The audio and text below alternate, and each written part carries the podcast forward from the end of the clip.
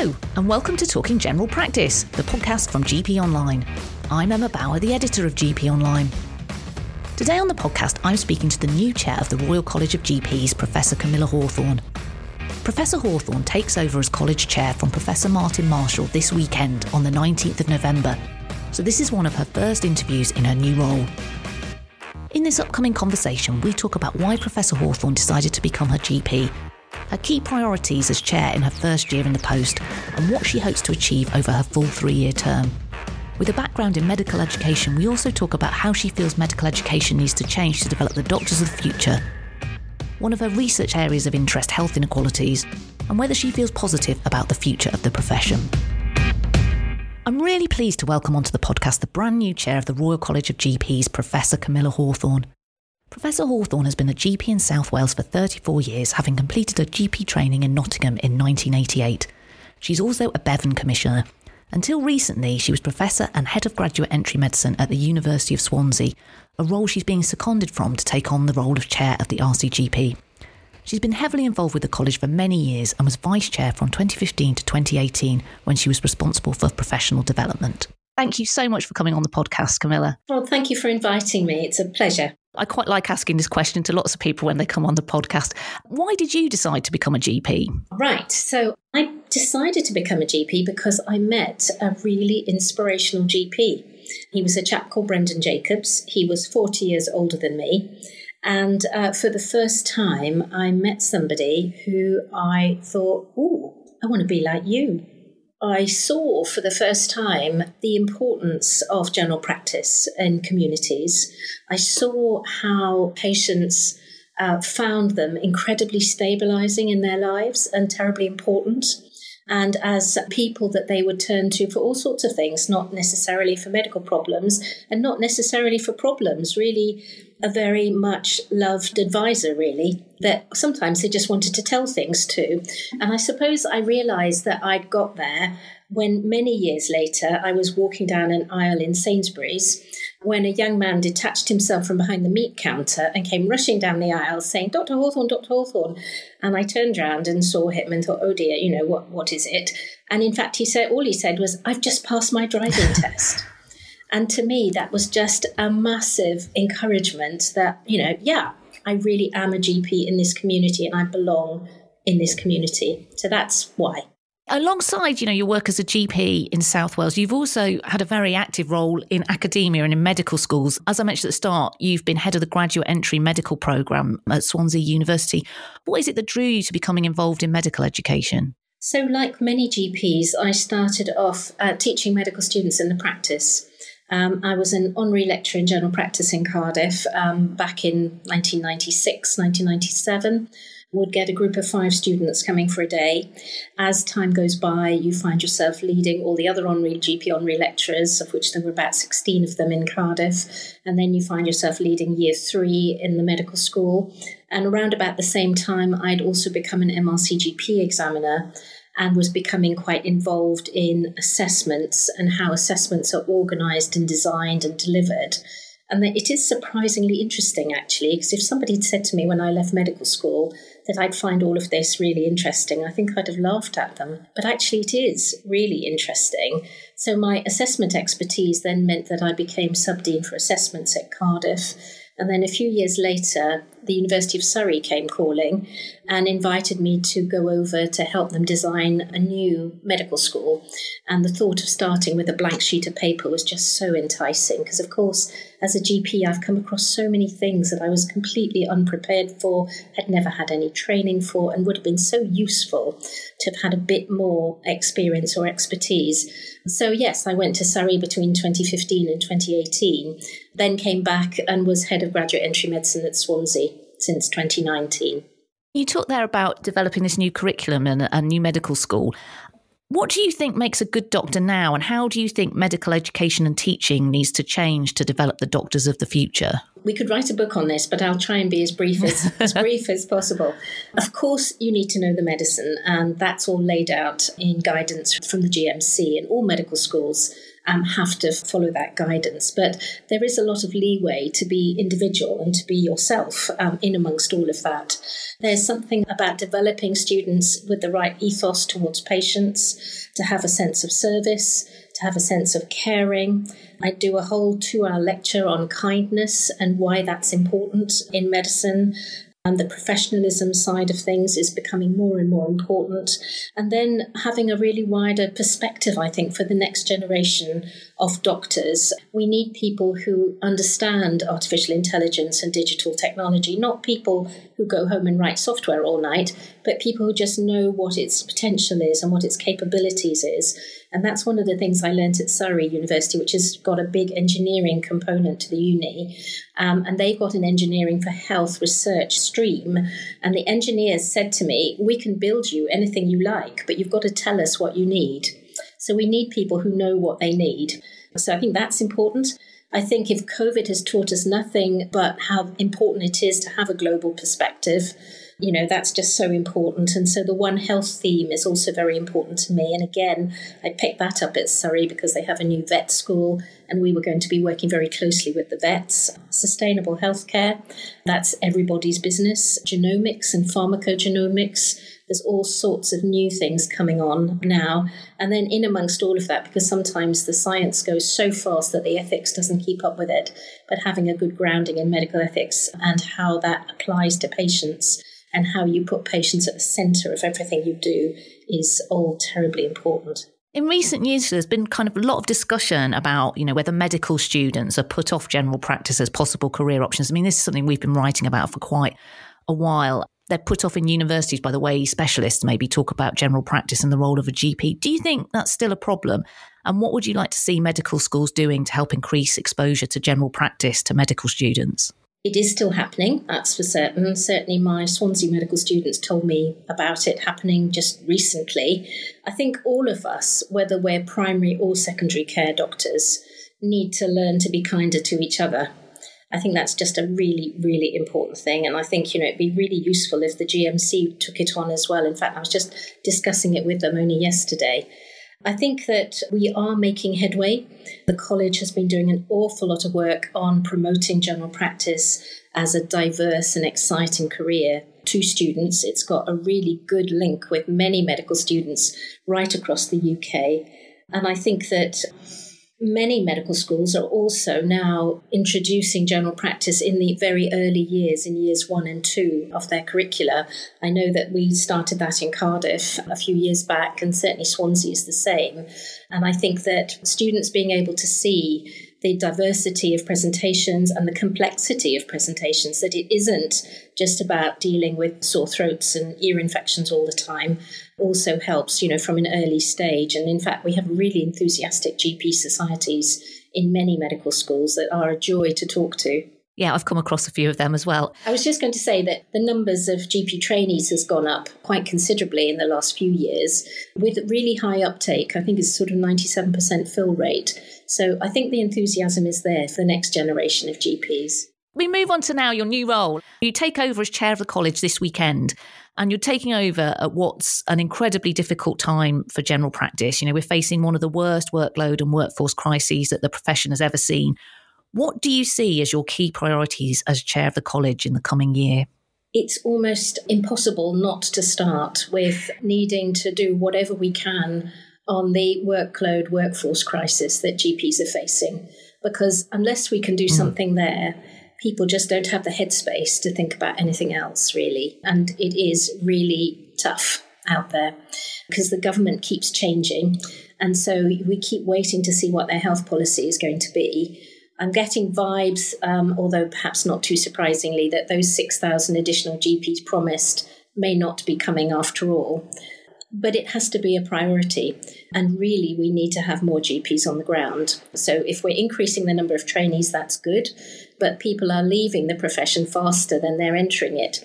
So retention strategies needs to be something that we really, really need to work with HEE and NHS England and the government, you know, and really need to push it.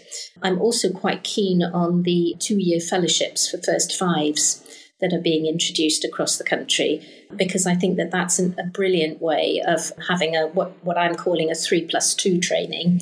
So you do your three years on a VTS, get your MRCGP, and then you have two years in a fellowship role where you are supported and you can really learn the nuts and bolts of how you work in a general practice either you know on, on a sort of continuous basis rather than locuming which is happening um, quite a lot. I think because a lot of people when they finish training are nervous. They don't really know what they're getting themselves into they're worried that they'll join a practice and then everybody else will leave and they'll be the last man standing and we need to be able to reassure new gps into the profession that that's not necessarily the case and that we will support and encourage them to thrive. So I think that's those are all really important things that we need to do. I also think, in terms of priorities, we need to spend more time as a college valuing our members, valuing our GPs. There are some incredibly um, innovative and hardworking people out there um, and they have been facing all sorts of problems, and many of them have found solutions, or at least to some of their problems. And we need to find ways to identify what they've done, applaud them, and share good practice so that other practices that are facing similar problems may be able to also learn from them rather than reinventing the wheel. Talking to members of council when I was campaigning for the election earlier this year, quite a lot of people said that we also need to try and shift our mindsets as a profession away from the victim mentality and more into what we do well as GPs and being proud of ourselves because that somehow that is worth much more than money sometimes. On top of all of that, then looking outside the profession, I think that health inequalities are getting wider, not smaller, and they're rooted in social inequalities. And we really need to be talking about that because as GPs, we are a profession that's really close to our patients. We see them every day, we visit them in their homes, we know how they live, we know all sorts of things about them, not just whether they've passed their driving test, but lots of other things too. And if we cannot witness what's going on out there in the community and be their advocates, then nobody can. So we have a really important role there, as well as the sort of practical things that you can do within your practice to try and ensure that you're reaching the people who would otherwise be, be suffering more. And then finally, sustainable healthcare. It really is an emergency um, that's facing the whole world. We, it's everybody's business, including ours. So it needs to be part of what we do there too. But workload, workforce comes first. Right. And, uh, you know, would you say there are sort of one or two things, like at the end of your three year term, are there kind of one or two things you would have really liked to have been able to say, yeah, I made a difference on, on those ones? Who knows what's going to happen in the next three years? You know, for poor old Martin, he, I'm sure, had no idea that COVID was going to come and hit us all between the eyes. So who knows? I would love to be able to say at the end of three years that the GP's workload has become more manageable than it is currently. And I'd also love to be able to say that we have succeeded in making the RCGP the professional home for all GPs. It becomes a no brainer to want to be a member of this college because it's got so much to offer. As regards the other priorities, well, they are pretty big priorities in health inequalities and sustainable health. But, you know, you hope that you'd have gone somewhere down the road in working towards those goals as well. We're talking here about workload being one of the biggest problems, and, and that's the, the sense I get from every GP I talk to. But is there anything you think that could kind of be done in the short term to help alleviate some of the pressure on primary care at the minute? Yes, there are a whole load of different things. I mean, primary care is just so vast, isn't it? So there's lots of different areas that we could be working on to take the pressure off. I think we need clearer guidelines between primary and secondary care so that we get less work offloaded onto primary care. Uh, and it works in both directions, of course. So this is about working cooperatively with our secondary care colleagues. We need better signposting for patients, better expectations so that you know, sometimes it almost seems to be a knee jerk reflex. Oh, such such and such has gone wrong. I must see the GP. The GP isn't always the right person that you need to go and see. So we need better signposting. We need to be encouraging and training our, our multidisciplinary teams better. Uh, because I think there's some work that's coming out of Manchester, um, Sharon Spooner's work, that's showing that um, having all these additional people in our teams is great, but they're still doing what they do rather than taking workload off us. So we need to think about that. There's promises from the government that they will help sort out the pensions issues that might improve retention for some people. And then, of course, the work that's being done on international medical graduate trainees and visas is also something that might be a sort of fairly quick win. There's a lot of talk now about QOF and whether the day of QOF is over and whether we should now be subsuming QOF funds into core funding. Uh, and taking again some of the pressure off and some of the perverse incentives that QOF is causing, so that we're actually now really looking at the patient who's in front of us as to what that patient needs rather than the box ticking exercises that sometimes we get forced into. So, yes, there are lots of things that we can be doing um, that will not only in- improve our own satisfaction that we're doing our jobs well for the patients, but also take the pressure off us. One of the things I did want to ask you about so it seems like we're about to enter another period of very constrained spending on public services. And obviously, this is coming at a time where, as we've talked about, demand on general practice is extremely high. In this sort of context, what do you think the prospects are of realistically growing the GP workforce? So, the workforce is growing in that the numbers of trainees is going up. And talking to Simon Gregory in Health Education England, I understand that the numbers are going up still further over the, or they're projected to go up. So, yes, I suppose that's a growth of sorts, but we've got to stop that drain coming out the other end, don't we? So that we can persuade doctors who are in their mid to late 50s, early 60s, when they're probably at the height of their powers, not to leave the profession because um, it's a huge waste. It, it's very sad that people feel that they need to retire early. So, and again, there's lots of things that we could be doing in terms of retention and finding ways for people to stay on. What do you think some of those things that they should be looking at sort of immediately? Because obviously retention seems to me to be the, the area where that's the quick win, mm, really. Mm, you know, it mm. takes a long time to train a GP, but if you can get GPs to stay for a few more years, that's a, a quick win. So what do you think we should yes. be doing to get people to stay longer? In the practice I've, I've been working in, actually prior to the one in Mountain Ash down in Butetown, we had two partners who were coming up to retirement and we were uh, very short of GPs in the end, we all agreed that the way that would work best for all of us, because they didn't want to stop completely, was that they would reduce their commitments but carry on working. And in fact, both of them carried on working for another four or five years each. And that made a huge difference. So, some of it is about flexibility in partnerships as to how they treat older doctors who would otherwise go. Some of it is about things like working on the pensions issues allowing maybe older doctors to mentor the younger ones and they spend some of their time doing that. So again, we then encouraging the younger GPs to consider partnerships, to consider working in one place and um, and enjoying what general practice is all about, which is about continuity of care and getting to know your patients well. You've mentioned health inequalities. I know that's actually one of your sort of areas of research interest. You've done a lot of work around there. What role do you think GPs and their teams should be playing in tackling health inequalities? And do you think practices have enough time and enough support to kind of be able to take on this role?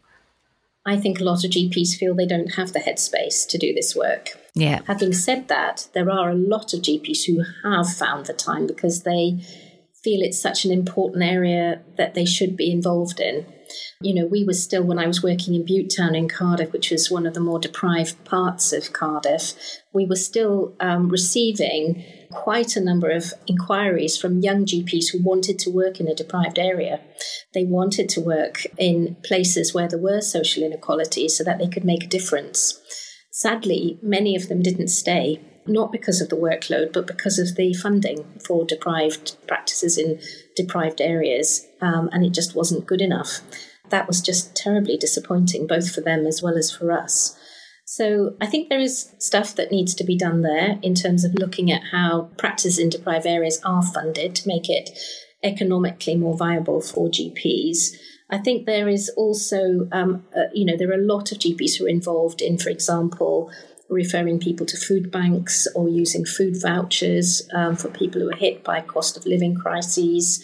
There is a great deal that you can do in your day to day practice, just being aware of what's happening in your patch. You can probably do a lot more than some centralised government can do for communities. Do you see things like social prescribing having kind of an important role to play there? And what role do you see that happening in general practice? Well, certainly, and it has been taking off, hasn't it, in the last five yeah. or six years um, to a, quite a large extent. Um, I was just delighted when I discovered that we had a community garden just a couple of miles away from the practice. I'd always been a bit envious of those practices that had one of their own, but at least this way I've got a sort of surrogate one that I've been referring patients to. And it's a beautiful place um, down by the river. You can go down and watch the kingfishers at lunchtime if you want to, as well as get involved in the garden. And it's got quite a lot of stress reduction, mindfulness, anxiety reducing courses for people um, so it's actually trying to deal with mental health issues and confidence issues as well as producing good produce. Uh, so I think these things are really, really worthwhile, really important. One of the things I've discovered is that although I was sort of gaily suggesting it to many patients, I discovered in the end they didn't go until they'd actually got to know me quite well. And it was only once they got to know me and that relationship was flourishing that they then thought, oh, yeah, I might just go and do what she says. Let me just go and have a look. And then, of course, they loved it. It's a funny thing, just giving somebody a social prescription in itself is not enough. No, that's interesting. You also touched on the issue of international medical graduates. I mean, and the college has been really vocal on the lack of support for international medical graduates who come through mm. GP training in the UK. The government has recently indicated that it's going to look into this idea of umbrella organisations sponsoring newly qualified IMG GPs. What's your view on that? And do you think that could solve the problem? I think it could help. I'm not sure if it will solve it completely, but every little bit helps, doesn't it? I think it's very sad that we are training people and then losing them because they haven't got the visas to stay, um, spending a lot of money and effort. And it's very sad for them too because they want to stay. And in fact, the college is, um, certainly in Wales, is running a webinar in a couple of weeks' time on how, as a practice, you could sponsor an IMG trainee. And I've just persuaded my partners to come to it with me. So, um, yeah, I think it's very important. I understand that it's not as difficult as people fear. And I think if it means that doctors will stay and work in practices on a sustained way, that's absolutely what we need. The other thing I wanted to ask you about this almost half of doctors in GP training in 2021 22 IMGs. So obviously they're going to become an increasingly important part of the GP mm. workforce mm. going forward. Do you think the NHS is doing enough to support them more generally, you know, not just around visas? And what more do you think needs to be done and what can the college do on this? So I think the clear answer is no. We could always do more to support them. Just because they're now becoming such a large number isn't a good enough reason. You know, even if there were a few of them, we should be supporting them. Coming halfway across the world to work in a foreign country in a language that's not your mother tongue is an immensely brave thing to do. Many of them are the creme de la creme in their own countries. And certainly, my experience of working with the ones I've met is that they're amazingly bright, they're very resourceful, they're really pretty resilient, they want to belong, they're quite ambitious, and we should encourage that. That's not what we see, though, when you look at the NHS in general. You see them filling the sort of Cinderella specialties where other people don't want to go, uh, working in the parts of the country where other people don't want to go. We're very lucky to have them. We have been for generations, actually. My parents were two of them back in the 1960s and 70s. But I think we need to do a great deal more. I am very aware that as a woman of colour, um, I'm often in a room where I'm the only person who's not white. I've been looking over my shoulder, knowing for, for decades, knowing that there were plenty of others like me coming up behind, and they just haven't been there. And it's only recently that I've started seeing them, but they're all 25, 30 years younger than me. So, yes, I think there's an awful lot more that we could be doing to support people. Yeah. Yeah, I wanted to ask you about that. Obviously, you're the first woman of colour to chair the Royal College of GPs. How significant is that for you personally, for the college, for the profession? Most of the time, I don't think about what colour I am, to be honest. I'm just me. Yeah. And funnily enough, again in Sainsbury's, you can see I spend a lot of time there. I was talking to a GP colleague that I met, I uh, hadn't seen him for a little while, and I told him that I was standing for chair of RCGP, and this was in Cardiff. And the interesting thing was that he didn't say, Oh, will, will they vote for you because you're not white and a woman? What he said was, will they vote for you because you're Welsh? so I think one just sort of has to take it all in, in some perspective, um, in spite of what I've just said um, earlier. No doubt some glass ceilings have been broken for women, uh, for women of colour, and for Welsh, uh, working Welsh GPs. Um, Helen Stokes Lampard, of course, is Welsh, but she wasn't working in Wales. I hope I was also elected because of who I am as a person. I like to think that I can speak truth to power and I do speak out if I see things that are not working and I do have ideas and I do work collaboratively and I like working with people and I love being a GP.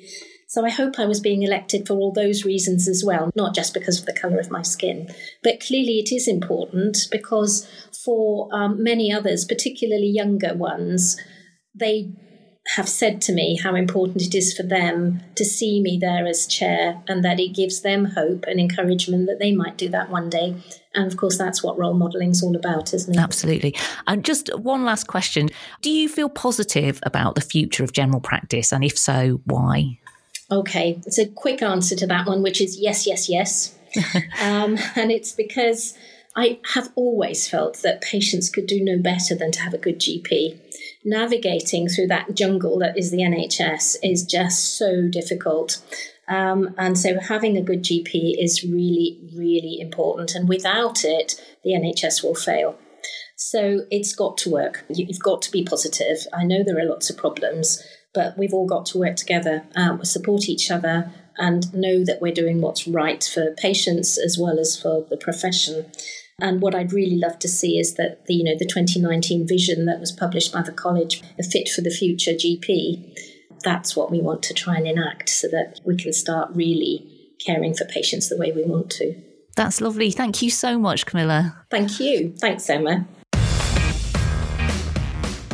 Well, that's it for this week. Thanks so much for listening, and thanks to Professor Hawthorne for taking the time to talk with me.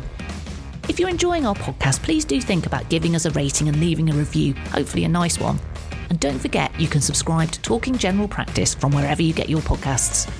I'm back next week, so do join me then. In the meantime, you can keep up with all the latest news affecting primary care by visiting our website, gponline.com.